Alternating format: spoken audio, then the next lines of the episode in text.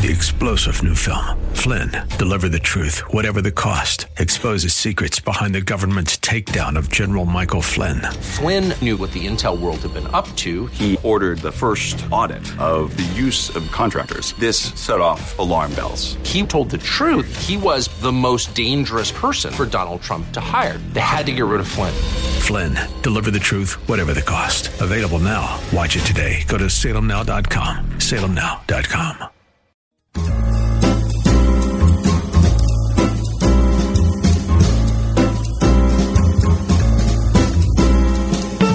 Welcome to another edition of The Ride Home on 101.5 Word FM. And now here are your hosts, John Hall and Kathy Emmons. Hey, good afternoon. Thanks for coming along today. The uh, pre 4th of July edition of The Ride Home. Kath, good to see you. Staying nice and cool, are you? I'm doing my best. Yes. Sometimes difficult. Well, we talked yesterday just about how incredibly hot it is Yeah. when you don't have air conditioning and it's 90 degrees. And I just want you to know that that continues in my home. It surely does in mine as well. I woke up this morning around uh, 2.30 to the sound of a turboprop engine in my living room. is that in my right? bedroom. Yeah. What was that? It was a fan. Oh, uh huh. yeah. That's not just any fan. Oh no, no, No, no, no. We brought in the big guns, mm-hmm. and around two thirty, my wife said, "I'm turning that baby on." Oh, holy smokes! It was the sound of the industrial might of the Western world three feet away from me. Mm-hmm. I'll tell you one thing though um, that would be helpful Mm. is to go down to Point State Park and throw yourself bodily in the fountain. That's illegal. It is. Listen. It's illegal. Don't catch me on a technicality. Yeah. I'm just trying to get cool, but the fountain's working. Finally, yeah, a missing piece of the uh, cityscape has returned uh, after months of being uh, out of commission uh, and just in time for the 4th of July. As of yesterday, the iconic uh, uh, fountain at Point State Park is back once again in operation. Uh, apparently, there was a, a problem with the uh, water pumps. This has been an ongoing thing. And I think that, you know, they shut it down, what, five, six years ago for protracted uh, repairs. Right. And now they But said. you know what? This one had to do with the flooding, the extreme flooding that the uh, area had Oh, at the beginning of the summer. Okay.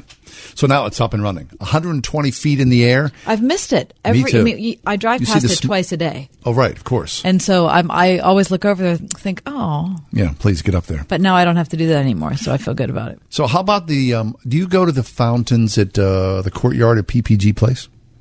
Um, Not regularly. Have you been there? No, and seen all the kids running around? I have around. been there. I think it's really cute. I love that. I think and it's super cute. How about the waterfalls over on the north side? I love. See, now we go to there that a lot. Yeah.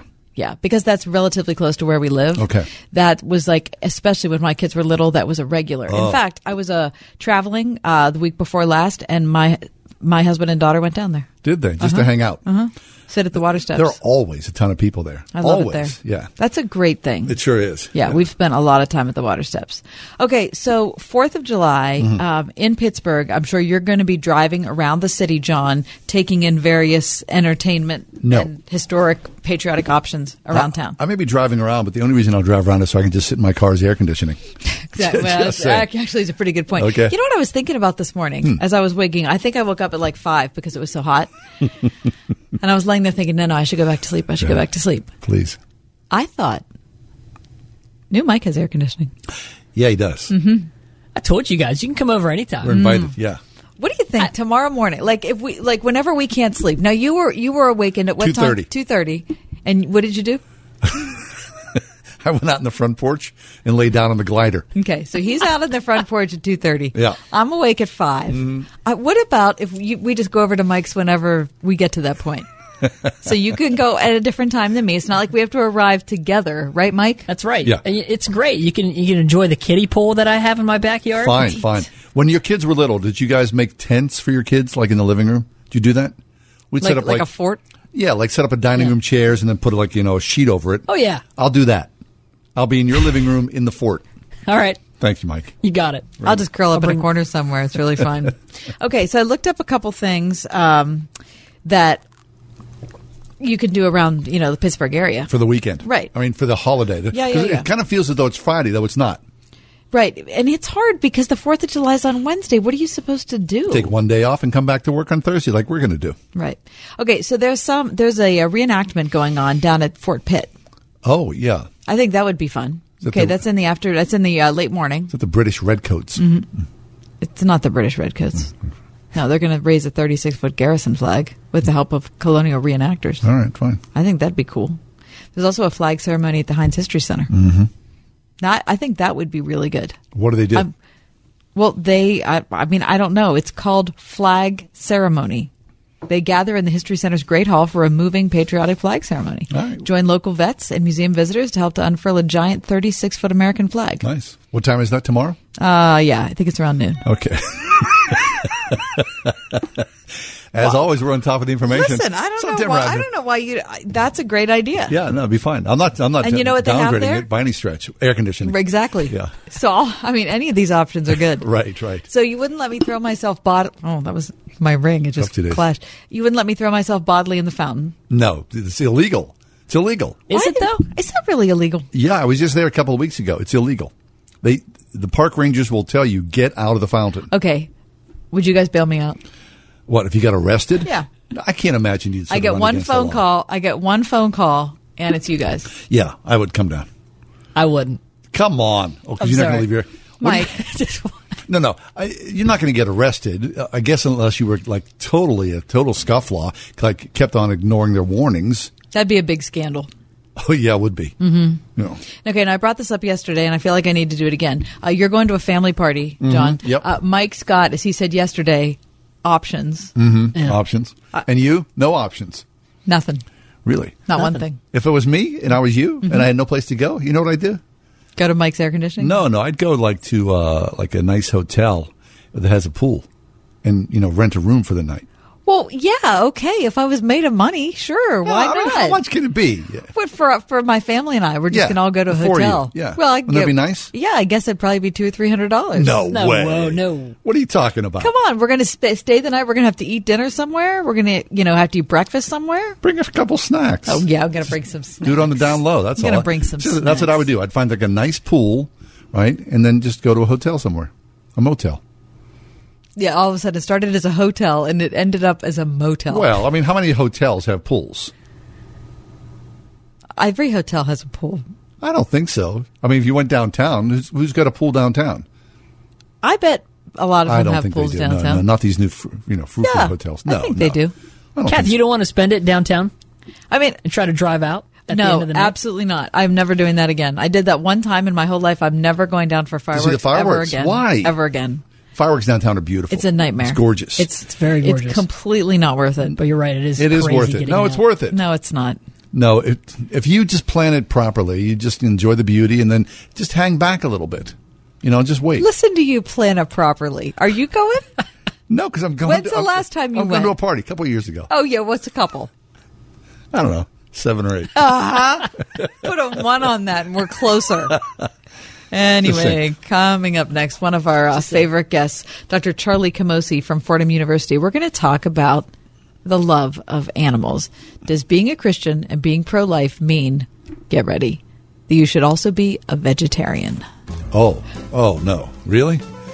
Well, I don't know. I don't we're going to so. find out. I don't. Okay, burgers for everyone. Coming up next here on the ride home. It's the Fourth of July edition.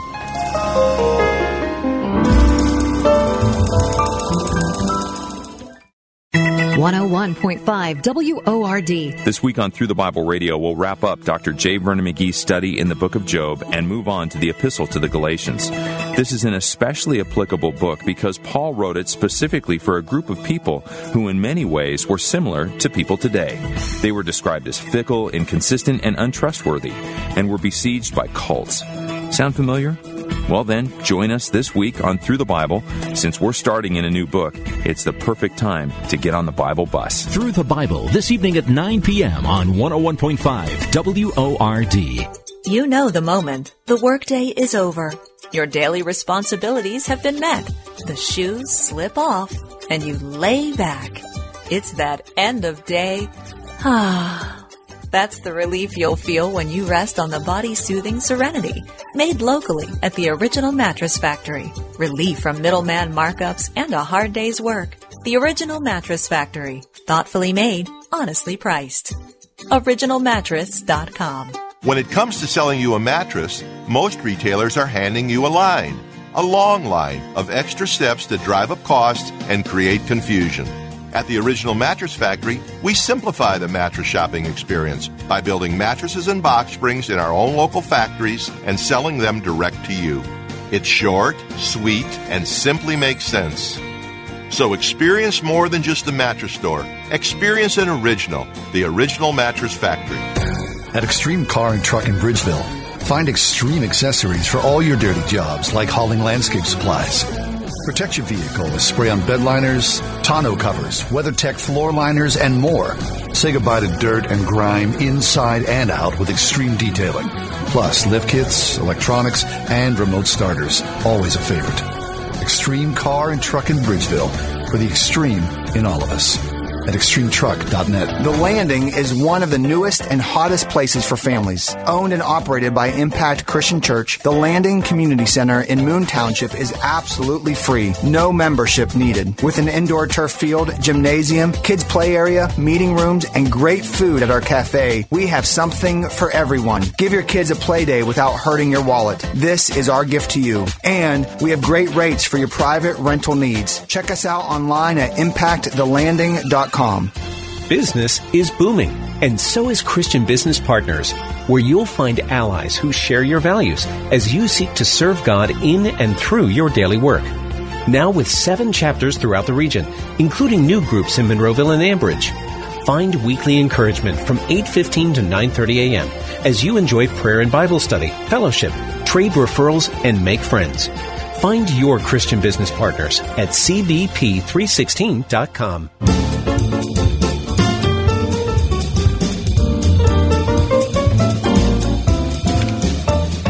of the main arguments we have, those of us who oppose abortion, is that we don't believe it's appropriate.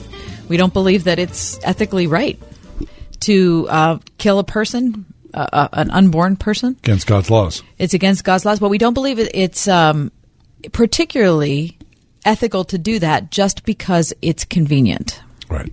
Or just because the life of that child could be inconvenient to us. And so that begs the question if we think about that in a larger context, what does that mean? What could that mean? What should that mean for our treatment mm-hmm. of animals? Charlie Camosy is with us. Charlie's Associate Professor of Theological and Social Ethics at Fordham University.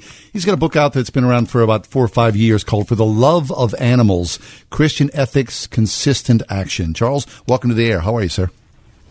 Good to talk to both of you again. Thank you.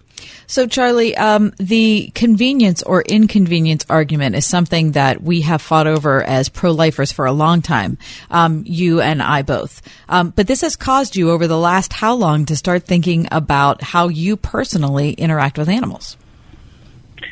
Yeah, I think so much of who I am as a pro lifer protecting, or trying to protect prenatal children has spilled over into other issues, and one of those is to protect the voiceless, protect those who are whose dignity is inconvenient for those who have power over them in other places.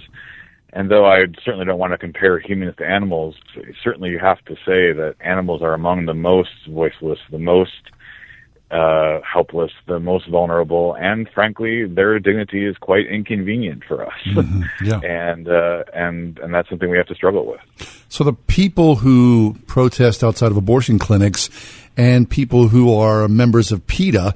From the outside, they're looked as um, people who are on the fringe, the and crazies, people are, and people on the opposite sides of the fringe. Yeah, yeah, it's very interesting, isn't it? And and there's another analogy that I think is important to to bring to bear is that pro-lifers who use hidden cameras and other technologies to expose the horror that is Planned Parenthood and abortion clinics um, have had lots of struggles with people with power trying to shut them down and make it illegal to do what they do. Similarly, with people who want to expose what happens in factory farms and the horrific slaughter that happens there, there's actually been gag rules that have been tried to pass in some states to make it illegal to actually film at these factory farms because obviously people don't want the reality to be put out there. Oh gosh, yeah.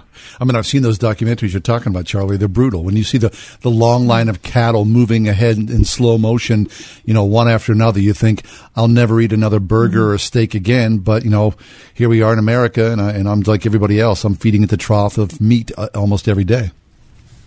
And is it interesting the language we use to try to hide the fact of what we're doing? Uh, with abortion, we call the child a fetus, right? We never, I, I tell anybody who will listen, we only use the term fetus in abortion in biology class. Every other time we're calling it a baby. We just had our first biological child um, a couple weeks ago, and during my wife's pregnancy, every single time the reference was to a baby, never a fetus.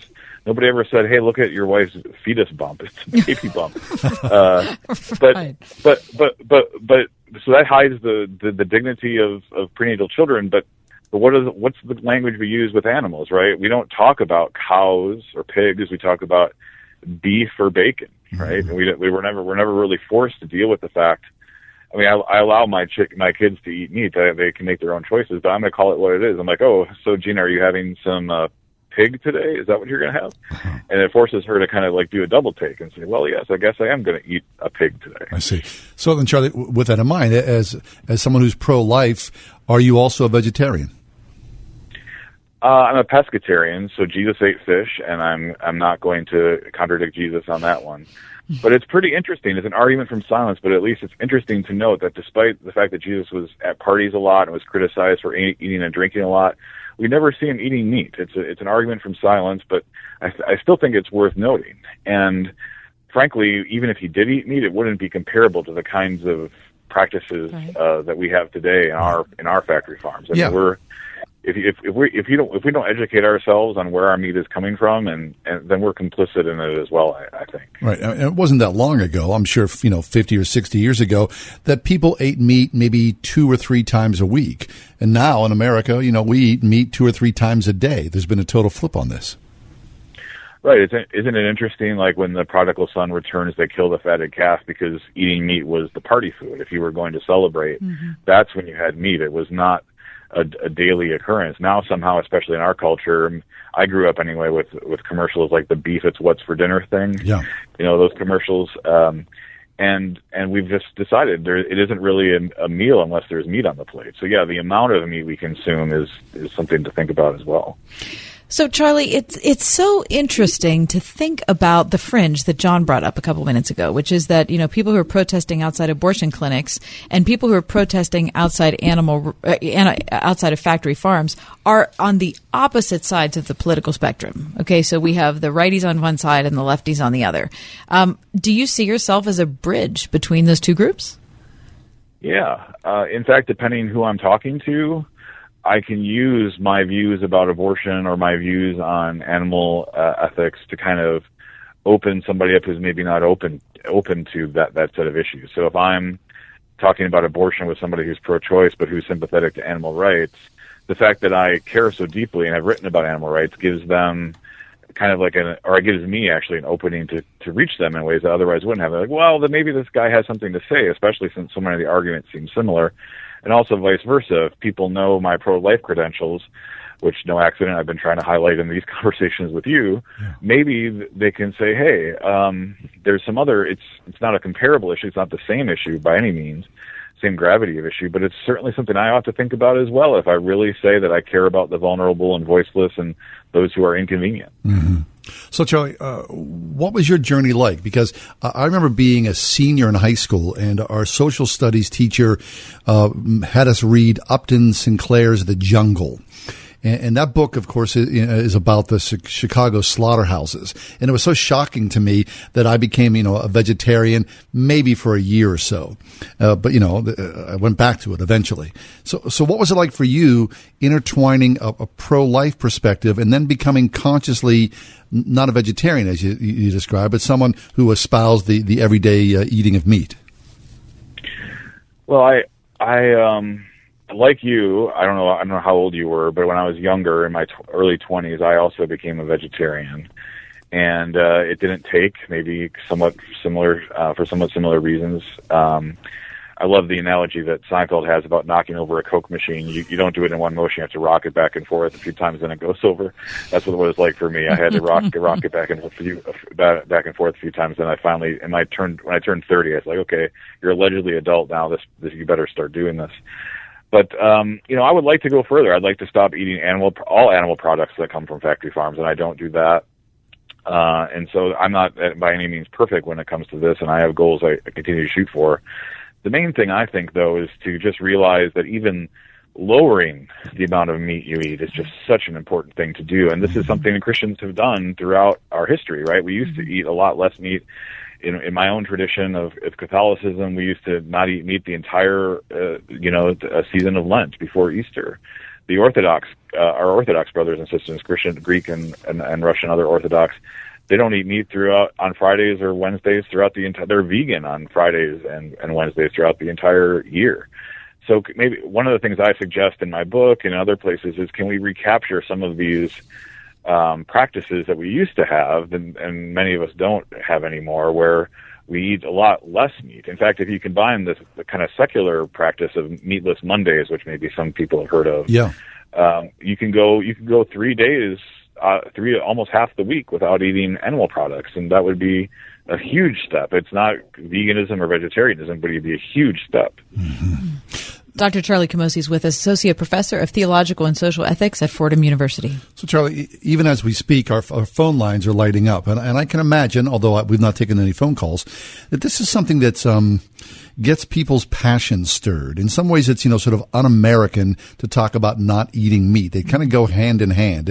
It's kind and of a weird I, thing. And I think some people react badly to me linking people who are protesting abortion clinics and people that are protesting factory farms, saying, you know, perhaps thinking that I'm trying to equate animals with people. Uh, and I'm not trying to do that. I think the reason I bring them up together is I think it's perhaps this is one of those issues where the gospel actually cuts through both political parties, right? And both sides of the political spectrum and causes us to think more deeply about how we do different things that two different parties think is important. Yeah, I often think about Christ's command to be in the world and not of it, and what that means for my life and the lives of my fellow Christians. And one thing we should definitely not expect to be is comfortable in our own culture. I mean, we should expect to be uncomfortable. We should expect our views and our lifestyles to kind of stick out and not really seem normal or even, you know, maybe seem a little bit strange to the to those who who don't practice the way. So it's it's it's not unusual. It's not. I would expect, of course, the the broader culture would react and say, "You're not a good American if you don't do this. Or you're not a good whatever." But that's our our loyalty is to the gospel. It's not. It's not to you know what what the current culture happens to be surrounding the eating of meat. Right. All right, Charlie. So I want to just bring up something that I saw you discuss in an article. I don't know how long ago this was, but you were talking about the Catholic Catechism and what it has to say about our treatment of animals. Do you remember that? Yeah, I do. Yeah. Okay, so can you tell us about that? It's something I'd never heard before. I'm not Catholic, but it was interesting for me to read that. Yeah, it, most Catholics don't. Well, most Catholics don't even know what's in the Catechism. But uh, even those that that that care what's in the Catechism are are not really aware, as far as I know, of broadly aware of the of these lines about animals. So the the Catechism is somewhat complicated. It does say that you can use animals for food and for clothing and for uh, labor but it says it gives some pretty very strict actually rules for that. One of them is you need to always treat animals with kindness when you do these things, and obviously the torture and horrific existence that animals bear in factory farms is the opposite. If there could be an opposite of kindness, that's it. Um, but then it also says you have to um, never cause animals to suffer or die needlessly. Mm-hmm. And me and my fellow Catholic theologians argue about what this means all the time, but I think it's a really interesting and important stricture on our behavior. Like, okay, I guess I can understand in some extreme circumstances if one needs somehow protein. This is the only way one can get it. it some parts of the world, it's difficult to get protein from from from uh, plants. That that would rise to the level of need. It seems to me most of our um, meat eating, of course, and I include myself in this for for a good majority of my life, had absolutely nothing to do with with with need. In fact, it was probably detrimental to my health. you know, yeah, the amount of meat that I ate. So, so if we can if we can be kind to animals and only use them in these ways when it rises to the level of need, I think that's number one, consistent with the Catechism. But I think at some level it kind of meshes with our common sense as well. Yeah. I, I, need to sort of, you know, equate an image or a number with, you know, consumption whenever I, you know, am ready to go through the drive through at, you know, Mickey D's or Wendy's. So, so you're right, Charlie, uh, in For Love of Animals, that uh, you estimate 50 billion animals are tortured and killed in factory farms every year. 50 billion? Yeah, that was back in 2013 when I was, you know, writing the book, actually 2012 before it came out. So it's certainly I don't know what the number is now, but it's it's probably significantly more than that now. Um, because in our culture, you know, that if we always produce more and more and more of almost everything. And the reason is because we want to buy ch- meat cheaply. So the reason why factory farms are here at all is not because of sadistic people who own and run the farms. It's because of people like us who want to buy meat cheaply as possible. So there's a race to the bottom in terms of getting price mm-hmm. price down. And factory farms are the cheapest way to produce what they call protein units per square foot. And if you're going to have a race to the bottom of protein units per square foot, you're not going to care as much about their welfare or, or their flourishing at all. In fact, all you really care about is getting the price of your meat down so you can get market share. And so I think maybe another related part, if some of your listeners are thinking about this and genuinely wrestling with it and say, well, I don't know if I could eat, not eat meat or eat less meat, maybe we can choose to spend a little bit more on our meat so that is at least coming from animals who are treated well, as opposed from these animals who are just treated as nothing more than protein units per square foot. Right. Okay, Charlie, our time's almost up. Uh, last question for you. Let's talk about a positive view of the future. What an appropriate, um, ethically high standard of relationship between humans and animals would look like. And I mean, you know, I think about that and I think, okay, are, are we talking about, you know, uh, people who've decided not to have children and so they're going to have, you know, five dogs that they're going to spend, you know, tens of thousands of dollars on every year and hand knit them sweaters and everything. I mean, it, it, is that what we're talking about? Yeah, I don't know. I it's tough. It's a good question. I don't know that I have a good answer to it. I I tend to think that Genesis one and two are kind of the way to go here. It's if if if we read Genesis one and two carefully, it's one of the most two of the most pro animal texts we could ever imagine. Genesis one ends with us being commanded to eat fruits and plants and not the animals, and at the end of Genesis two, we're given uh, the animals to be our companions, not our food. It isn't until Genesis 9, actually, that we're given the animals to eat, and that's after sin has entered the world. So if we can witness to the original, it seems to me, plan of God in, in Genesis 1 and 2 that's, that Isaiah hints at when he says, you know, the lamb will lay down with the lion and the baby by the adder's lair. All will be peaceful on my holy mountain. I think that's Isaiah 11, I think, or 9. Um, that's if we can just sort of have that in our head rather than just capitulating to what our culture kind of pushes on us, I think we're going to end up pushing in good directions. Yeah. Charlie, we always appreciate you being with Thanks us. Thanks so much.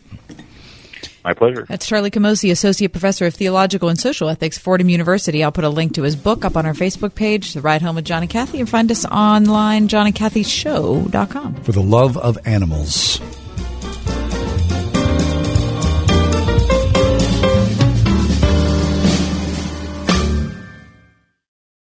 Tired of working for everyone else? With Vanguard Cleaning Systems of Pittsburgh, you can be your own boss and own your own business. It's a common dream that too often goes unrealized. As owner of your own commercial cleaning franchise, you can finally take control of your future. Vanguard Cleaning Systems offers you a turnkey opportunity that takes you through everything step by step, from the initial setup, marketing, and even providing you with new customers. Even if you have no experience, Vanguard will equip you to succeed at your own pace. Vanguard's expertise is why they're consistently ranked as a top franchise in Entrepreneur magazine. Isn't it time you stopped working for everyone else? Discover the daily joy of being your own boss. All it takes is an initial upfront investment as low as $5,000 that will quickly pay for itself with Vanguard's proven model of success. To start your own janitorial business or expand your current one, call Vanguard Cleaning Systems of Western PA 724 870 4120. You don't know when your AC unit will call it quits, but you can rest assured it'll be at the most inconvenient time possible. And who has all day to wait around for a tech to arrive? With Ventech, there is no waiting around, including evenings and weekends.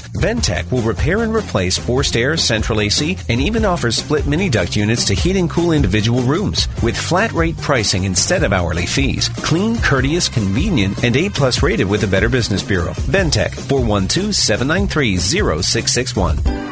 When you're a kid, Idlewild is a place full of adventures. There are rides that are just your size, treats to tickle your taste buds, and special friends like Daniel Tiger to touch your heart. When you're a grown up, Idlewild is every bit as magical, every bit as memorable, every bit as fun. Idlewild and Soak Zone, because you love to see them smile. Save up to $18 on select days when you buy online at Idlewild.com. Isn't crushing candy just boring? Play the hit puzzle game Best Fiends. It's sweeping the nation. Tired of matching candies? Give Best Fiends a try. It's fun, fresh, and addictive whether you play alone or with friends and family. Download Best Fiends for free in the App Store or Google Play. That's friends without the R. Best Fiends. At Grace Wellness Center, our philosophy is that we are called to thrive. We're always called to something bigger, something more. God is calling us, Aki. God is calling us. And you know what? I'm so looking forward to how we'll be able to bless others. I'm going to say this. This show has been such a blessing to me. You know, my wife and kids will only listen to me if my voice is coming out of the radio. is that right? That's right. That's awesome. I can't Maybe wait. some other people will listen to us. Called to Thrive is right here on Word FM every Saturday at 930. Check us out. Join us.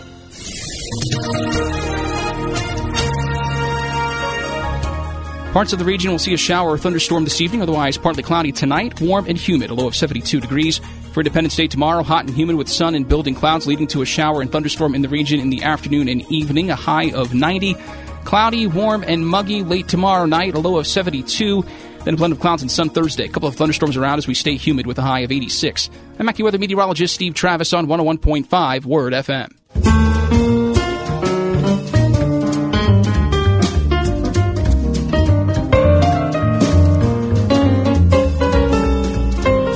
So, as the immigration debate rages on, many people have chimed in, and um, churches have responded as well. This is a, a very uh, unique um, demonstration that happened at a church in Indianapolis, Indiana.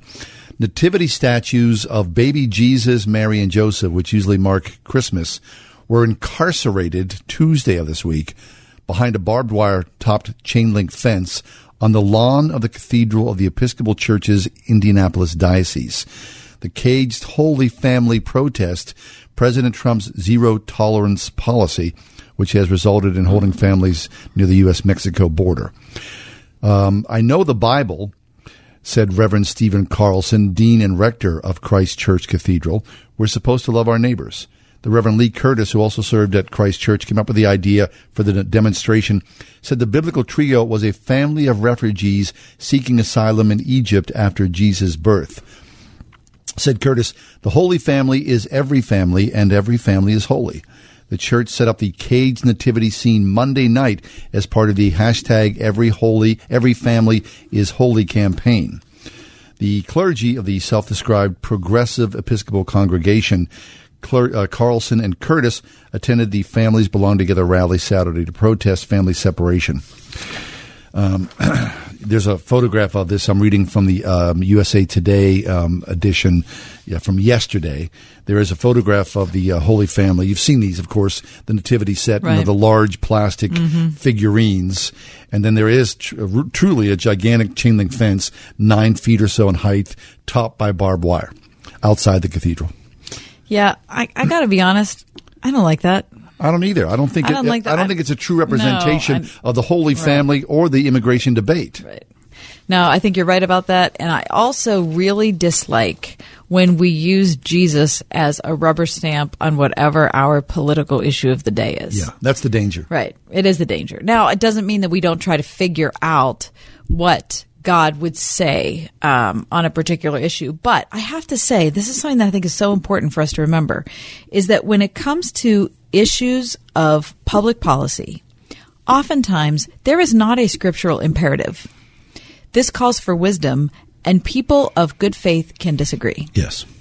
Um, and I, Especially in something like this, which is so deeply Yes, complex. yes. There's no sort of thumbs There up, thumbs isn't. down. There I don't believe that is. isn't. There isn't. And, and, and as I read the narratives and look at the stories and see the government's response, as messy as it can be, I'll say that it's it is messy, right? Um, anybody who says they have all the answers here, I think you're just totally wrong about this. And, and for even to think about this and to think, well, you know what? I, th- I believe the administration is trying to do the right thing to stem the flow of the, you know, the wave of immigrant after immigrant and to use children as a tool uh, or as a prop in some way to get yourself into the country. It's wrong. It is wrong. Um, and to say that, I think to say that, especially on the air over 50,000 watts, a lot of people will wag their finger at us, at me, and say, bigot, hateful, how dare you, shameful. And I don't agree with that. I believe that the Attorney General is trying to do the right thing to stop the flow, to make sure people come across in, in a legal fashion to ensure that we are all clean and safe. Now we we both have talked about the fact that he probably didn't express himself as well. Yes, He yeah, rarely does. Right, he rarely. The president. Right, he rarely does. However- and nor Jeff Sessions, No. nor Jeff Sessions, the Attorney General. But I believe what's being But, done but is being the, done well. Yeah, well, here's the here's Or the right. Well, here's the problem: is that we have so much, um, so much communication that is harsh and accusatory. That whenever we're coming against an issue like this that is complex and has two sides of it, then the issue becomes accusatory and the issue becomes harsh. And I wish we could just actually have people sitting there, people of goodwill who are trying to have a conversation, figuring out nobody wants to separate No. parents from kids. Nobody wants that. The fact that that's what happened is an absolute tragedy. The other thing that's an absolute tragedy is the fact that conditions in the countries where these people are coming from are so horrific that they feel like they have to leave. The other thing that's happening is people are manipulating children and families for a political result. And that's bad too. I mean, there's just, look, it, it just reminds me of listening to Thomas Sowell talk a couple years ago, uh, famed economist. And he said, oftentimes when it comes to public policy, we look for solutions. We shouldn't look for solutions. We need to realize that there are trade offs. That's what we're talking about. We have to do the best we can. That right. Oftentimes, the solution is not black and white. Take a break, be right back. David French is going to join us in a few minutes. Stick around.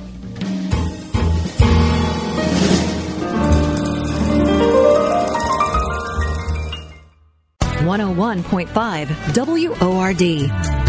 Hello, I'm Jack Graham, and I want to personally invite you to join me each weekday for PowerPoint, where we'll get down to the basics of what really matters life in Jesus Christ. Each day, I'll give you practical biblical steps for tapping into God's power for successful Christian living. So make plans to join me for a time of spiritual encouragement that will leave you feeling more alive in Christ. PowerPoint tonight at 9:30 on 101.5 WORD. Stop everything you're doing right now and ask yourself Are you currently receiving steady paychecks? What about when you're retired? Will you receive a monthly check to cover your expenses and also have some fun? Kurt Kenotic at Accurate Solutions Group calls this mailbox money. It's the monthly check you'll receive throughout retirement. Kurt wants to help remove stress from your retirement. He doesn't want you to worry about if the money will show up or how much money you'll receive. The only thing Kurt wants you to think about is how to spend it when it arrives. Find out how to get enough money in your mailbox every month when you're retiring. Call Kurt Kenotic and the team at Accurate Solutions Group at 412-515-3555 for a complimentary retirement analysis with strategies that could help your nest egg provide you monthly income you'll need in retirement. Call right now 412-515-3555. Investment advisory services offered through ASG Investment Management LLC and Accurate Investment Solutions Inc. Graduation is an exciting time in life, but it can also leave you feeling a little uncertain about what's next. If only your high school diploma came with a career game plan. The good news is, Express Employment Professionals is here to help. If you're looking for immediate work, sign up for the Express Jobs app and you'll be able to apply for a variety of quality jobs quickly and easily. If you want to continue learning and building skills, you can access 18 free CTC courses through their Express Learn program. Learn more today at expresspros.com or call 412-494-2000. Life doesn't stop on the weekends, and neither do you. So we understand that it can be hard to find the time to shop for a mattress.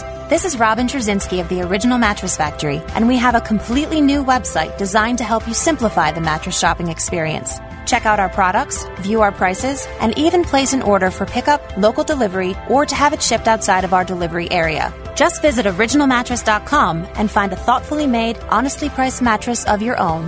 The Original Mattress Factory. Great beds, no bull. When you come to Kennywood, you're part of the family. So make yourself at home. Help yourself to some tasty treats. Then climb aboard with the number one blue engine and steam into our newest attraction, Thomastown. Visit Thomas and friends at their new Kennywood home, coming soon. Kennywood, a Pittsburgh tradition for 120 years. Welcome to the family. Now save up to $20 on select days at Kennywood.com. Remember what life is like before Central Air? Avoid an untimely reminder of those uncomfortable days of yore with a timely AC system check from Pelles Heating and Cooling. Pelles will service your system to keep your unit running strong all summer long. And if you have an emergency, a Pelles Tech is available 24 hours a day with after hour calls returned within 15 minutes. Keep your family comfortable with a comfortable family company. Pelles, P E L L E S, at PellesHVAC.com.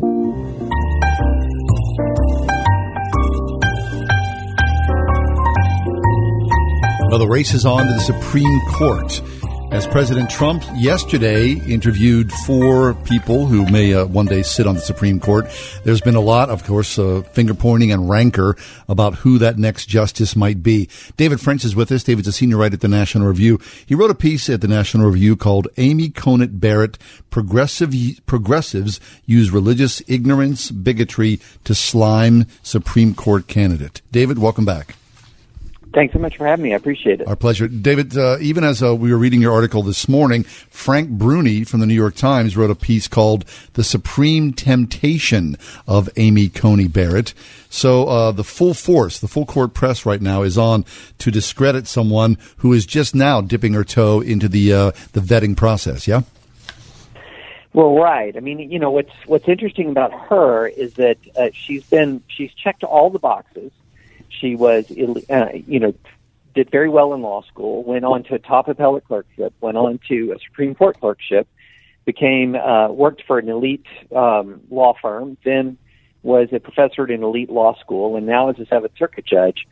But she doesn't have the kind of big time paper trail of decisions that a whole lot of the, that many of the other Trump potential Trump appointees do. So they're trying to find a way uh, they're trying to find grounds to attack her that's independent uh, that that is uh, that will resonate and because her bio is so strong one of the ways that they've chosen to attack her is by is actually by attacking her faith um, and in attacking her faith I think they're making a, a terrible mistake mm-hmm. now I'm sure you can close your eyes like me and you can hear Dianne Feinstein talking to Amy Coney Barrett, right? I mean, it was just, it, it was such a shockingly ridiculous uh, statement that she made when uh, Judge Barrett was up for the her 2017 confirmation hearing for the Seventh Circuit Court of Appeals. So um, those let me just read it for those of our listeners who who don't have it like stuck in their mind like I do.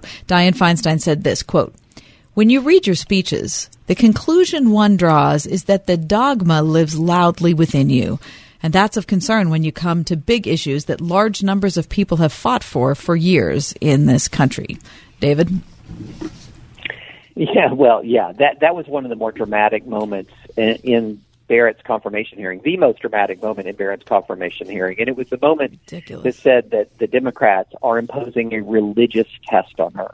And it's, you know, it backfired. It backfired on them. It elevated Amy Barrett, who's a, a brilliant an absolutely brilliant, uh, uh, was a brilliant law professor, is now a brilliant judge. Elevated her, it mobilized uh, Christian conservatives, and it, it was a, it was an, and it also exposed, I think, the way in which many Democrats view people of faith in this country. One of the things I point out in my piece is that right now only 32% of white Democrats believe in the God of the Bible. So that means about 68% of white Democrats do not believe in the God of the Bible. Wow. Uh, in fact, they often live in places where they're not going to run into too many evangelical Christians, too many faithful Catholics like Amy Barrett is.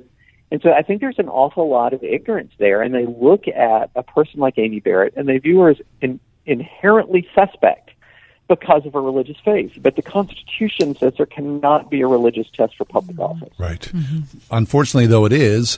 And this uh, raised its head uh, late in September of 2017, where uh, Laurie Goodstein, right at the New York Times, she uh, she talked about uh, Amy Barrett's uh, participation in a group called People of Praise. Can you talk about this this group, People of Praise, David? Yeah, People of Praise is, is uh, People of Praise is a mostly Catholic group, not exclusively Catholic group. That is um, a, a really a, a small community of folks who have uh, evangelicals will be very familiar with this kind of of lifestyle. Who you know are in relationship with each other. Uh, it's a, par- a parachurch style organization that has founded schools. Uh, it's founded three award winning schools in different parts of the country and you know they lean on each other for advice and support in tough times. I mean, it's not something you know, w- when I read about people of praise, I was thinking about any number of evangelical organizations I belong to, and over the course of my life, where people, um, you know, in, are in relationship with each other, accountable to each other. It's a very normal thing. But again, if you're a if you're a secular reporter who's not at all familiar with American Christian life, you're going to look at that and you're going to think, "Oh my goodness, mm-hmm. you mean she she sought out advice from other people on her career and her marriage and all of these things and uh, you know, millions of evangelicals are looking at that, going, "Oh yeah, that's how I live." Yeah, right, right. That just sounds normal.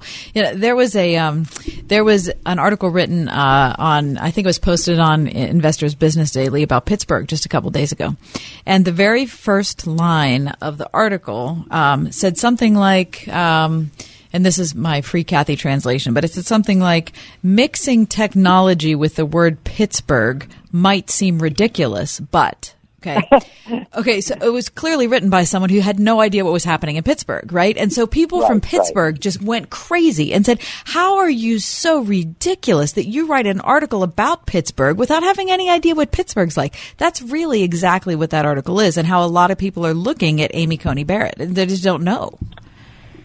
Yeah, I mean, and that's part of the religious divide in this country. It's not just that we uh, don't agree with each other on religious questions. It's also that we often don't live around or associate with people of fundamentally different worldviews all that much. So if, if you're living in a deep, deep blue area, like let's say you're in Brooklyn or you're in San Francisco or you're in parts of Silicon Valley, you're not exactly hanging around a whole bunch of evangelical Christians or, or faithful Catholics. You're just not. And so when you hear about Amy Coney Barrett, you're hearing about somebody who is very, very different from you. And look, the founders, uh, the founders maybe didn't foresee a nation as divided between secular and religious, but they found they foresaw a nation divided on religious grounds because the various religious groups that made up the United States happened to be, in many instances, the combatants in the wars of religion in the 17th century. So the founders understood the potential for religious conflict, and that's why the Constitution uh, prohibits religious tests for public office. If if we open up that door, you think the cultural wars are bad now. Just wait until there's mm-hmm. religious tests to even participate in our democracy. Right. All right, but l- to be fair, there were many liberals who heard what Dianne Feinstein said last year and said, "Wait a minute, that is several Cross steps too that is several steps too far." Yes, yes, one of the most prominent was a law professor at Harvard named Noah Feldman, who wrote very eloquently. Uh, Chris Hayes actually has been tweeting today from MSNBC against these religious tests. So there are liberals who are looking at this and saying, "Whoa, this is way too far." What I would say is, I think that you're going to see a gradation. There are going to be some people who would take sort of the Dianne, Dianne Feinstein view, the dogma lives loudly within you, and be writing and speaking against her, uh, against her religious faith in the broadest sense. And then you'll have some others who will say, well, no, I don't have a problem with faithful Catholics, but just have a problem with people in groups like People of Praise. And then you'll see, have still another group saying, no, no, no, no, stop doing that, stop doing that. Uh, I oppose her nomination, but it's because of her judicial philosophy, not because of her religion. And so you'll see a split on the left, but you will definitely see a large number of people expressing extreme hostility to her faith. You'd see a lot of opposition to her nomination being driven by hostility to her faith and, you know, I think that that's something that uh, politically is not good for the left. It's not good for Democrats. And, and that short term political calculation could actually count in favor of Barrett if the president is considering, you know, still considering nominating her. Right. So, David, uh, Amy Coney Barrett notwithstanding, can you just uh, briefly sketch the road ahead for this to to wind through until there's someone nominated and then someone ascends to this empty seat? Yeah, so it looks like if if the administration holds to its word, it's going to announce by Monday the 9th, which means I would guess the decision will be made sometime this week, and then there's you know of course prep time for the rollout and where you do your you know you you prepare for um, you prepare for the coming public you know public and political battle. So you'll have the uh, the nomination on the 9th, then the nominee will make the rounds with senators uh, while everyone like tears their lives and their life inside out, mm-hmm. trying to find any dirt. Then you'll have the hearing, and the goal is to try to have uh, the the um, new justice nominated and confirmed before the start of the next of the court's next term. So a pretty quick turnaround. It'll be before the midterm elections if uh, McConnell's plan holds true. And in that circumstance, what you'll see is a very, very intense summer. I mean, I know in the era of Trump, everything is intense, and we'll have other news cycles that will that'll burst onto the scene. But expect an intense summer because this is the summer where a lot of Democrats may feel like they could lose Roe v. Wade. So um, ex- expect a, a superheated political environment. All right, David, last question for you. Uh, do you have a favorite? I'm not saying, you know, like who do you think's going to get it? I mean, if you were picking, do you have somebody that you would put at the top of the list? I, I have two actually that are at the top of the list: Barrett and uh, uh, Judge Kethledge. Kethledge uh, is both of those. I think would be sort of grand slam home run picks along the lines of Neil Gorsuch. Mm-hmm. Um, and so, you know, I think there's no reason to do anything but go for the grand slam here. There's no filibuster. Uh, the Republican caucus is as uh, united as it's been in recent times. I mean, that's not to say that the Democrats won't try to pick off a vote here or there. Um, there's going to be some pressure on red state Democrats, like there was to uh, ultimately vote for Gorsuch. Um, I think now is the time to to now is not the time to take any risks at all.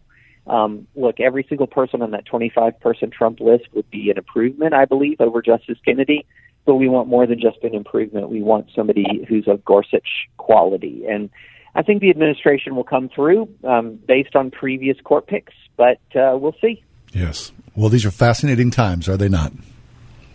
Oh, it's very fascinating. That's good. Hey, David, thanks enough a lot. We always appreciate your time here with us. Uh, have a happy fourth.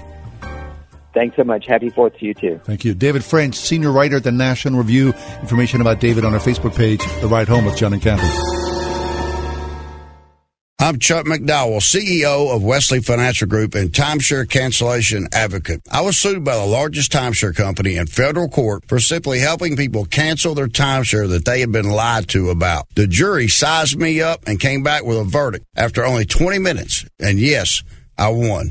My husband and I are more than grateful to everyone at Wesley Financial Group. You know, thanks to Chuck and his team, we feel as though a weight has been lifted and we can move on without the worry of a troublesome timeshare. Whether you owe ten to two hundred and fifty thousand dollars on your timeshare, it's my mission to get you out of your timeshare, eliminate your payments, and get them off your back permanently. And we proudly hold an A plus rating with the Better Business Bureau. Want to learn more about getting rid of your troublesome timeshare? Call Wesley Financial Group now for your free consultation. Call 800 786 9300. That's 800 786 9300. 800 786 9300. When you come to Kennywood, you're part of the family.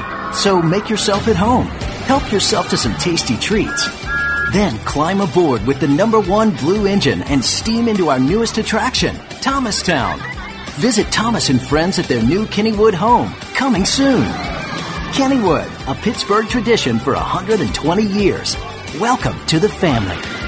Now save up to $20 on select days at Kennywood.com. I'm Jay Farner, CEO of Quicken Loans, America's premier home purchase lender. We've created a new way to protect you from unpredictable interest rates. Our exclusive Rate Shield approval. First, we lock your interest rate for up to 90 days. Then, if rates go up, your rate stays locked. But if rates go down, your rate drops. Either way, you win. Call us today at 800 Quicken or go to rocketmortgage.com. Rate Shield approval only valid on certain 30 year fixed rate loans. Call for cost information and conditions. Equal housing lender. Licensed in all 50 states. NMLS number 3030. Additional conditions or exclusions may apply.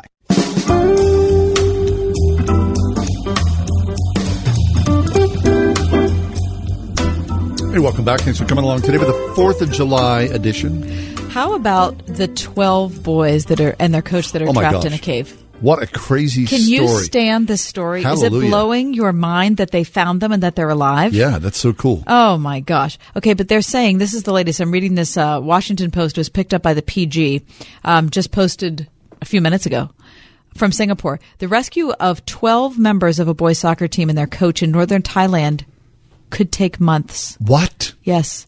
The Thai Navy said today as officials weigh the best extraction options after a dramatic nine day rescue mission. Months? Yeah. Thai authorities are committed to 100% safety, they say, in extracting the boys and their coach from a partially flooded network of caves. Options include are you ready for the options? Hmm.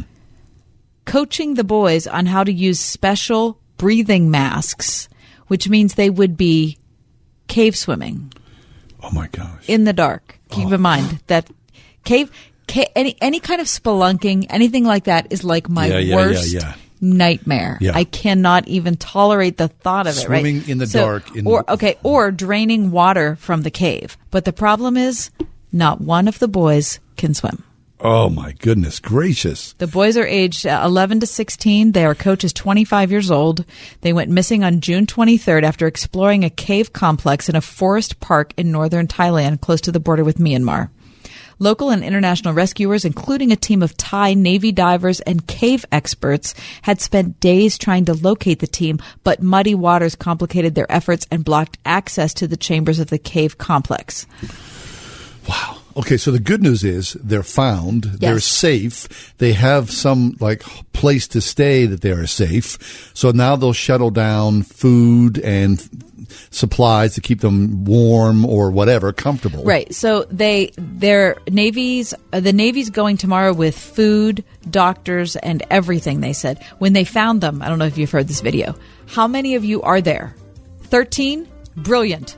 Said the rescue team. Right. You have been here ten days. You are very strong. They are very strong. What a story. I'm sure we'll hear much more as the weeks unfold. Sharing the word that changes the world. 101.5 WORD FM, Pittsburgh, a service of Salem Media Group. With SRN News, I'm Val Dior. President Trump has several more candidates to interview this week for the Supreme Court vacancy created by the retirement of Justice Anthony Kennedy. No vacation for him. Press Secretary Sarah Huckabee Sanders says the president has interviewed four candidates and will speak to two or three more this week. So far, Raymond Kethledge, Amul Thapar, Brett Kavanaugh, Amy Coney Barrett have been interviewed and the president expects to meet the July 9th deadline he set for announcing his pick. Thai Navy SEALs say all 13 people trapped in a flooded cave in northern Thailand are healthy and being looked after by medics. SEAL Commander Rear Admiral Apakorn Youkongkaew said today seven members of his unit, including a doctor and a nurse, are now with the 12 boys and their coach. They've been in that cave for about a week and a half. On Wall Street, the Dow closing down 132 to 24,175. NASDAQ down 65. The S&P down 13. You're listening to SRN News. This is John Hall with some really cool news about My Pillow. Mike Lindell and My Pillow have set a world record for the largest pillow fight in history. It happened on May 18th as tens of thousands of people participated at Pulse Twin Cities, this big annual Christian music event in Minneapolis. The event was dedicated to giving hope to those who have been hurting or those who lost hope. Did you know that before finding faith and becoming a successful businessman, Mike was a former drug addict, but now he uses his story of success to drive others in a relationship with Jesus. You can check it out at mypillow.com forward slash world record special. The event was a great success and Mike wants everyone to share in the excitement. So for a limited time, MyPillow is offering the standard MyPillow for the lowest price ever. Go to mypillow.com, promo code WORD. That's mypillow.com, promo code WORD, or call 1-800-961-9207. Again, call 1-800-961-9207, or go to mypillow.com, promo code WORD. America, America, God shed his grace on thee. And wow, hasn't the Lord blessed us here in America? Hi, it's me, Marcia from the Springhouse, and our family is just so thankful to live in this great country. So let's celebrate with a good old fashioned chicken barbecue meal at the Springhouse. My brother Sam and his four boys will fire up the barbecue pit outside and cook long and slow the chicken quarters, dousing them every five minutes with our secret butter vinegar sauce. Keep cool inside the Springhouse sun porch and enjoy all our most popular family recipe sides to go with the barbecue chicken hot off the pit. Summer's a great time to top off this meal with a toasted almond fudge ball or a mud covered dirt ball. Take a spin down our hillside slide and let the baby calves lick your fingers for a memory making experience on the farm at the Springhouse. 724 228 3339 or springhousemarket.com. Thinking about life insurance? What if you could make one free phone call and learn your best price from nearly a dozen highly rated price competitive companies? Well, that's exactly what happens when you call SelectQuote Life. For example, George is 40. He was getting sky high quotes from other companies because he takes meds to control his blood pressure. But when I shopped around, I found him a 10 year, $500,000 policy for under $25 a month. I'm SelectQuote agent Dan Savino. And believe me, If SelectQuote isn't shopping for your life insurance, you're probably paying too much. For your free quote, call 800 494 2323. That's 800 494 2323. 800 494 2323. Or go to selectquote.com. Since 1985, we shop, you save. Get full details on the example policy at selectquote.com slash commercials. Or price could vary depending on your health issuing company and other factors. Not available in all states. Parts of the region will see a shower or thunderstorm this evening, otherwise partly cloudy tonight, warm and humid, a low of 72 degrees. For Independence Day tomorrow, hot and humid with sun and building clouds leading to a shower and thunderstorm in the region in the afternoon and evening, a high of 90. Cloudy, warm, and muggy late tomorrow night, a low of 72. Then a blend of clouds and sun Thursday. A couple of thunderstorms around as we stay humid with a high of 86. I'm AccuWeather meteorologist Steve Travis on 101.5 Word FM.